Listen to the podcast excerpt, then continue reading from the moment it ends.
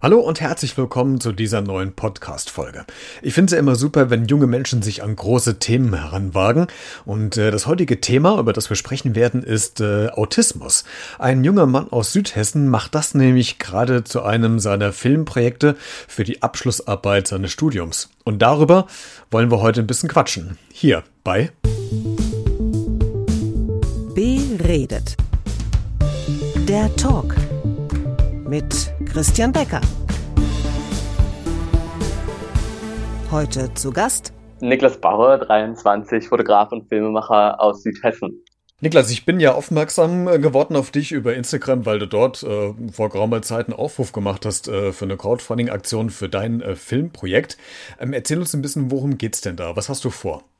Ähm, in dem Kurzfilm A Day in the Life of a Boy geht es um ein Geschwisterpärchen, von dem der ältere Bruder ein Autist ist und die jüngere Schwester mehr und mehr merkt, dass ihr Bruder quasi anders ist als sie selbst und irgendwie das Gefühl hat, dass er deswegen mehr Aufmerksamkeit bekommt und das ungerecht, als ungerecht empfindet, ähm, sich aber zum Ende hin dann entscheiden kann, äh, entweder ihre eigenen Bedürfnisse nachzugehen oder ihrem Bruder zu helfen. Das ist so die Grundgeschichte des ganzen Films.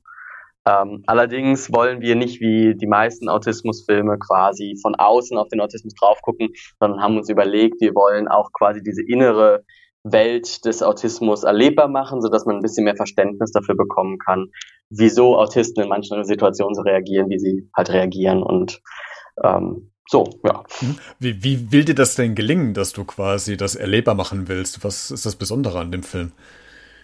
Ähm, das ist halt, jetzt erstmal haben wir sehr viel recherchiert darüber, wie Autisten die Welt wahrnehmen. Natürlich kann man nicht sagen, jeder Autist nimmt die Welt so wahr, weil bei Autismus ist das ja ein sehr weites Spektrum. Wir haben uns mit mehreren Leuten hier in Frankfurt getroffen, um mit denen darüber zu reden, ob unser Drehbuch glaubwürdig ist, aber auch gleichzeitig einfach von ihnen Geschichten zu erzählen, was sie uns erzählen können, wie sie die Welt wahrnehmen. Gleichzeitig haben wir auch ein paar Autobi Autobiografien gelesen und ähm, haben erstmal uns selbst so das äh, äh, vorstellbar gemacht, indem wir halt diese ganzen Beispiele hatten. Und dann haben wir quasi durch, durch unser Filmstudium haben wir mehrere Sachen gelernt, wie man mit Film umgehen kann, was man so verändern kann an Audio und visuellen Medien und haben quasi geguckt, welche Sachen könnte man widerspiegeln. Dadurch, dass wir ja mit Film die Realität verändern, können wir die Realität so aussehen lassen, wie zum Beispiel ein Autist sie wahrnehmen würde. Warum denn genau das Thema Autismus? Welchen Bezug hast du dazu?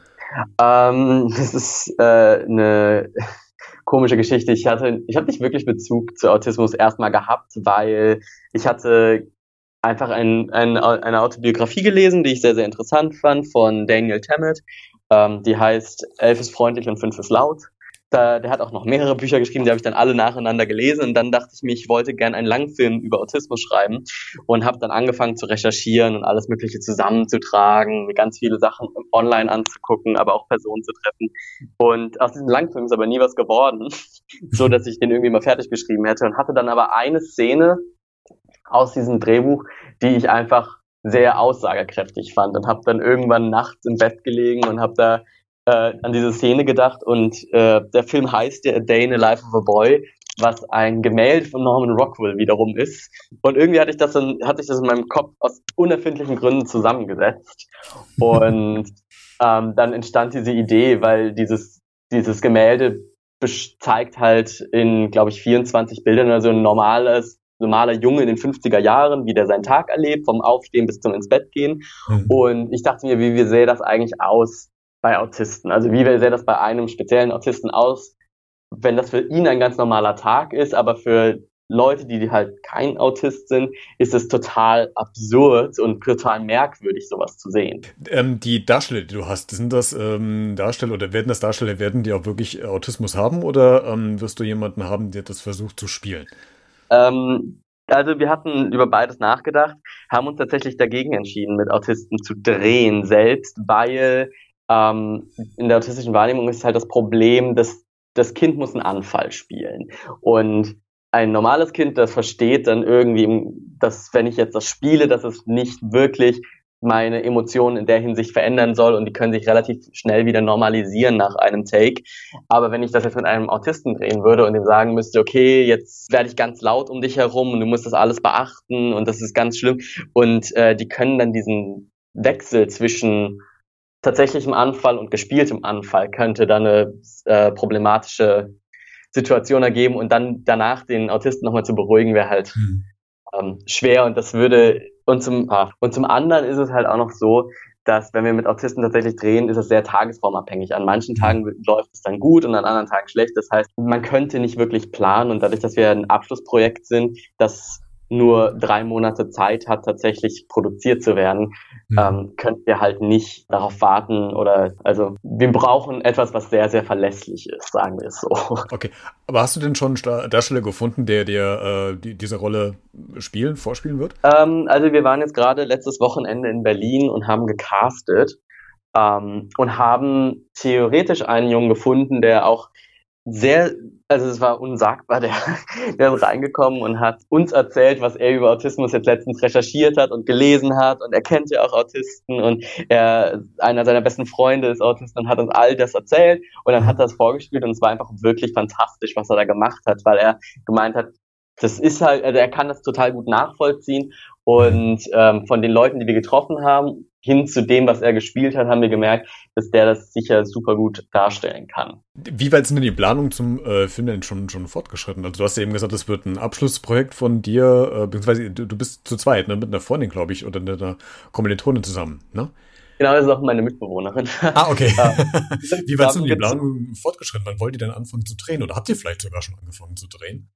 Nee, drehen dürfen wir noch nicht. Wir dürfen erst im Oktober drehen, aber haben auch vor, quasi in den Herbstferien zu drehen, damit die Kinder natürlich äh, Schulferien haben und nicht zur Schule müssen. Ja. Ähm, die Planungen sind soweit halt vorgeschritten. Wir haben jetzt theoretisch einen Darsteller für den Jungen und eine Darstellerin für das Mädchen.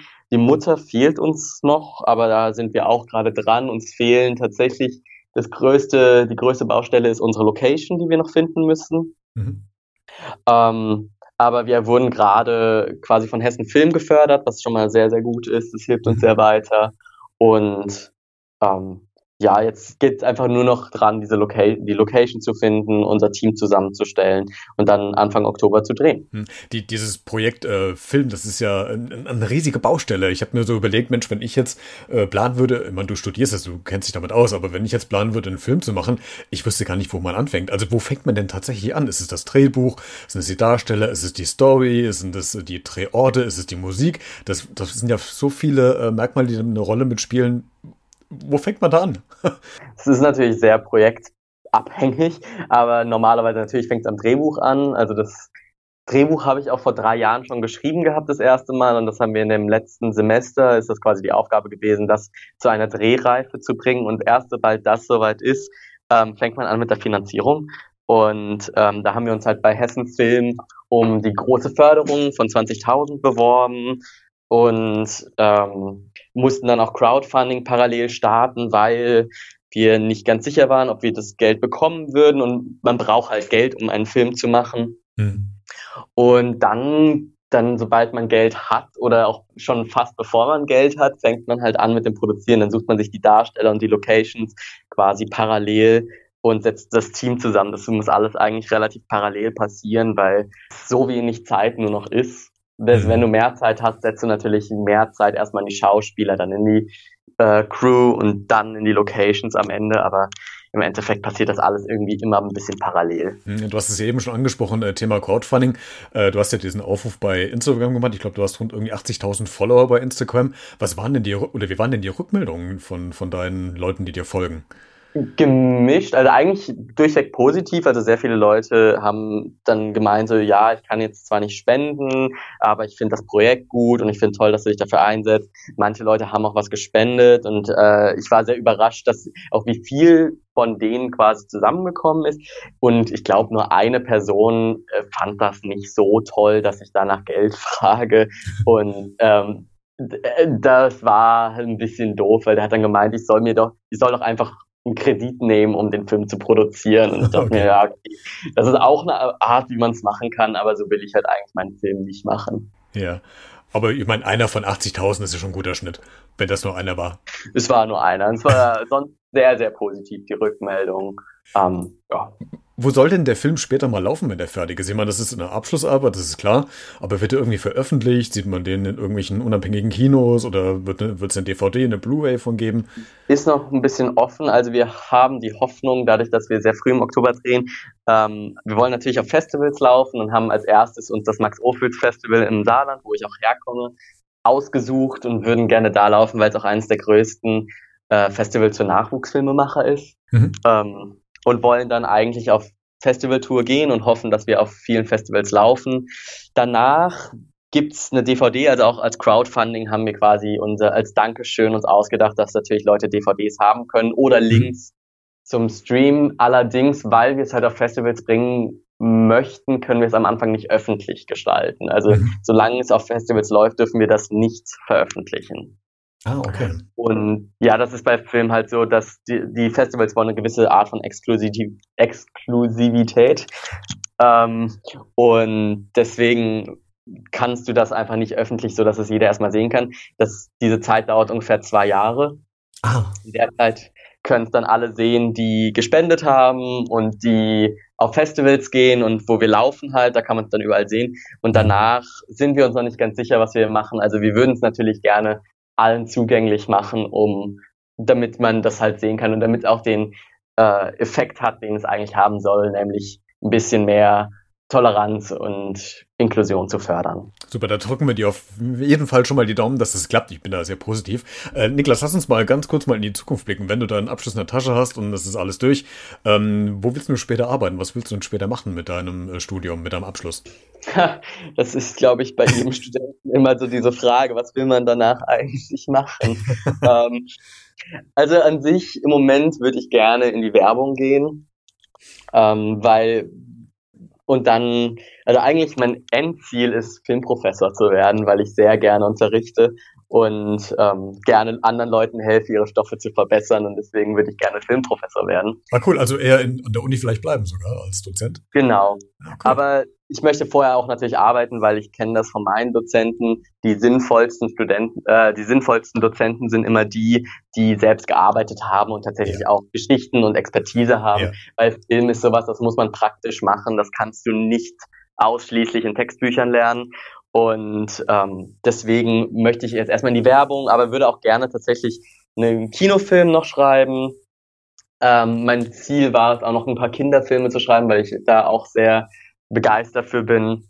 Mhm. Ähm, aber es ist alles, bei Film kann man sich das, glaube ich, fast gar nicht so aussuchen, weil so wenig Leute schaffen, nur von Film zu leben, dass man einfach gucken muss, wie man das Ganze schafft. Also man muss so ein bisschen breiter aufgestellt sein, ne? Genau, also wenn ich jetzt sage Werbung, heißt ja nicht, dass ich es wirklich in der Werbung schaffe, dann kann es sein, dass ich irgendwo einen Assistenzjob bei einem Tatort mache, dort dann irgendwie hängen bleibe und dann irgendwann einen Tatort mache, obwohl ich nie zum Tatort wollte von ursprünglich.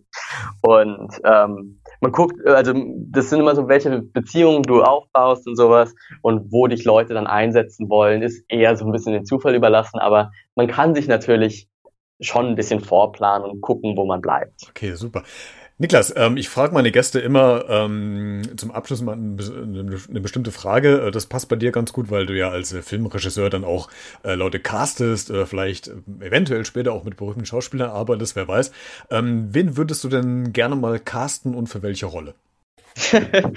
Äh, das ist ganz lustig, weil ich tatsächlich jetzt gerade für diesen Film jemanden, also jemanden casten möchte. Ähm, die heißt Alice Dwyer, die habe ich vor vier Jahren in einem Kinofilm gesehen und äh, fand sie einfach grandios. Und jetzt hatte ich die so als Traumbesetzung und wir haben sie mal angefragt. Wir wissen noch nicht, sie wollte es sich diese Woche durchlesen und uns Rückmeldung geben. Ja. Äh, aber das ist auch tatsächlich die einzige Person, bei der ich jemals gesagt habe, mit der möchte ich einfach gerne mal zusammenarbeiten. Schön. Niklas, wir äh, drücken dir die Daumen, dass dein Filmprojekt äh, gut realisiert wird und dass alles so klappt, wie du es äh, vorgestellt hast. Und äh, vielen Dank, dass du dir Zeit genommen hast, heute ein bisschen drüber zu quatschen. Sehr, sehr gerne. Wenn dir die Folge heute gefallen hat, dann lass gerne ein Like da. Ähm, hier bei äh, iTunes, ähm, Spotify, Deezer, Facebook, Twitter, Instagram, egal wo du gerade diese Folge des Podcast äh, Talks gehört hast. Äh, Würde ich mich persönlich sehr überfreuen. Du kannst auch kommentieren, falls du zu dem Thema noch was zu sagen hast. Und ansonsten bleibt mir nur noch zu sagen, wie immer, bis zum nächsten Mal und bleib neugierig.